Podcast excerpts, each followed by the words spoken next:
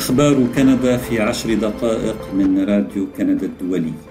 معكم فادي الهاروني وأهلا بكم في حلقة البودكاست الأسبوعية وإليكم العناوين. البابا فرانسيس يطلب المغفرة من جميع ضحايا الاعتداءات الجنسية المرتكبة من قبل أعضاء في الكنيسة. تعاون كندي بريطاني لمواجهة التهديدات الروسية والصينية في المنطقة القطبية. وهاربر يدعم واليافر في السباق على زعامة المحافظين. التفاصيل من راديو كندا الدولي طلب البابا فرانسيس المغفرة من جميع ضحايا الاعتداءات الجنسية التي ارتكبها أعضاء في الكنيسة الكاثوليكية في كندا. كما دعا رجال الدين الكنديين إلى التحلي بالتواضع والمصداقية في عملية المصالحة مع السكان الأصليين. لا سيما من خلال رفض أي شعور بالتفوق أو الحقد تجاههم. وجاء كلام رئيس الكنيسة الكاثوليكية مساء أمس أمام أعضاء من الإكليروس الكندي وعدد من العاملين الرعويين وحشد من المؤمنين اجتمعوا في كاتدرائية نوتردام دو كيبيك في مدينة كيبيك. وقال البابا للمجتمعين إن الكنيسة في كندا بدأت رحلة جديدة بعد أن أصيبت وصدمت بالشر الذي ارتكبه بعض أبنائها. أفكر بشكل خاص في الاعتداءات الجنسية على القاصرين والضعفاء وهي فضائح تستدعي اتخاذ إجراءات صارمة ومعركة لا رجعة فيها قال البابا فرانسيس قبل أن يطلب المغفرة من الضحايا. كما انتقد البابا بشدة استبعاد أي ثقافة باسم تفوق مزعوم ما في إشارة مباشرة منه إلى مشاركة الكنيسة الكاثوليكية في سياسات استيعاب السكان الأصليين بما في ذلك نظام المدارس الداخلية لأطفالهم الذي أوجدته الدولة الكندية. والاعتذار عن الاعتداءات الجنسية بشكل محدد هو عنصر مهم كان بنظر الحكومة الكندية والكثيرين من السكان الأصليين غائبا عن الاعتذارات التي قدمها البابا فرانسيس قبل قداس مساء أمس في كيبيك وكان البابا قد كرر يوم الاثنين الاعتذار من سكان كندا الأصليين عن الجرائم التي ارتكبها العديد من المسيحيين تجاههم وأقر بأن الاعتذار يشكل الخطوة الأولى في عملية مصالحة طويلة. أشعر بالأسى وأطلب المغفرة بشكل خاص عن الطريقة التي تعاون بها العديد من أعضاء الكنيسة والجماعات الدينية حتى من خلال اللامبالاة في هذه المشاريع من التدمير الثقافي والاستيعاب القسري لحكومات تلك الحقبة والتي أدت إلى نظام المدارس الداخلية. قال رئيس الكنيسة الكاثوليكية في قرية ماسكوسيس التي يقطنها السكان الأصليون في مقاطعة ألبرتا. لكن البابا تحدث أيضا عن العديد من الحالات المثالية من الإخلاص تجاه الأطفال وعن وجود للإحسان المسيحي في المدارس الداخلية للسكان الأصليين. ومع ذلك كانت العواقب العامة للسياسات المتصلة بالمدارس الداخلية كارثية أقر البابا وغادر البابا كيبيك اليوم بالطائرة إلى إيكالويت عاصمة إقليم نونافوت المحطة الأخيرة في حج التكفير عن الذنوب كما كان هو قد وصف رحلته إلى كندا. يمكنك الاشتراك في أخبار كندا باستخدام التطبيق الذي تختاره أو عن طريق زيارة موقعنا على الإنترنت راديو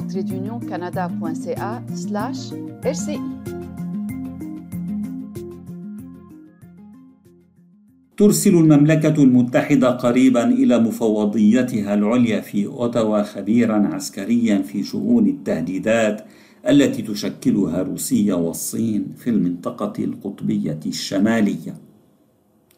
نيك ديجل الخبير المشار إليه ضابط سابق في البحرية الملكية البريطانية ومتخصص في أبحاث الأمن في المنطقة القطبية الشمالية ويصل إلى كندا في أيلول سبتمبر وإرساله من قبل المملكة المتحدة إلى كندا مؤشر على تعميق التعاون بين البلدين في قضايا الدفاع وتعتبر حماية المنطقة القطبية الشمالية مصدر قلق كبير للقوات المسلحة الكندية.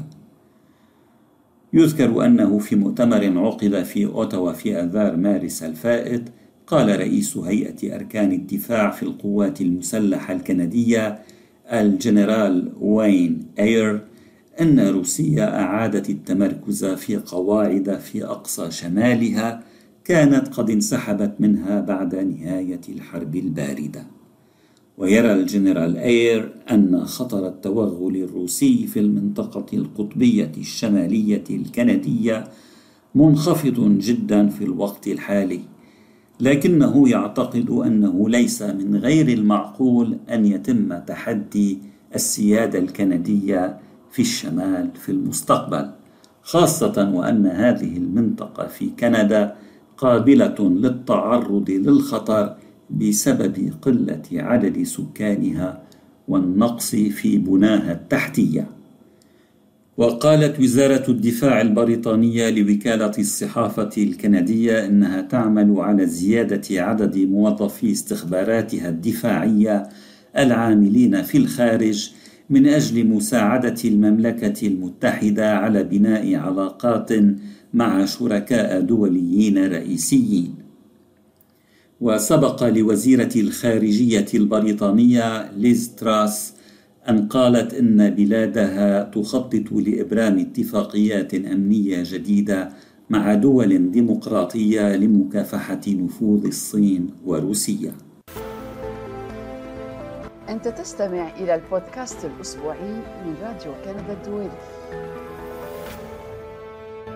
ستعقد لجنة برلمانية جلسات استماع حول استخدام الشرطة الملكية الكندية برمجيات تجسس وحول المخاطر المحتملة لهذا الأمر على حقوق الخصوصية لدى الكنديين. وصوتت لجنة حماية الحياة الخاصة في مجلس العموم هذا الأسبوع لتحديد ما هي أدوات التحقيق في الأجهزة التي تستخدمها الشرطة الملكية وطلب قائمة بأوامر المحكمة التي تم الحصول عليها لاستخدام برمجيات من هذا النوع.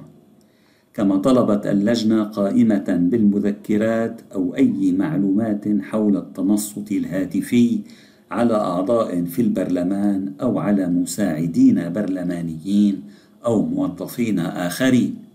وتم استدعاء اللجنة للاجتماع بعد أن قدمت الشرطة الملكية الكندية وثيقة إلى مجلس العموم تصف فيها استخدامها للأدوات التي بإمكانها أن تحصل سرا وعن بعد على بيانات من أجهزة كالهواتف والحواسيب. وتبدأ جلسات الاستماع في موعد لا يتجاوز الثامن من آب أغسطس وتستغرق يومين وتقدم اللجنة تقريرا عن نتائجها وتوصياتها بحلول التاسع عشر. من أيلول سبتمبر. أعلن ستيفن هاربر رئيس الحكومة الفيدرالية السابق والزعيم الأسبق لحزب المحافظين الكندي دعمه لبيير بوليافر في السباق على زعامة هذا الحزب الذي يشكل المعارضة الرسمية في مجلس العموم. وكان بوليافر وزيرا في حكومة هاربر بين عامي 2013 و 2015 إلى أن استلم الحزب الليبرالي الكندي السلطة. وأضاف هاربر أن بوليافر كان ناقدا فعالا للحزب الليبرالي بقيادة جوستن ترودو في السنوات الأخيرة. وجادل بأن وزيره السابق يقدم إجابات مستمدة من أفكار محافظة تتكيف مع واقع اليوم.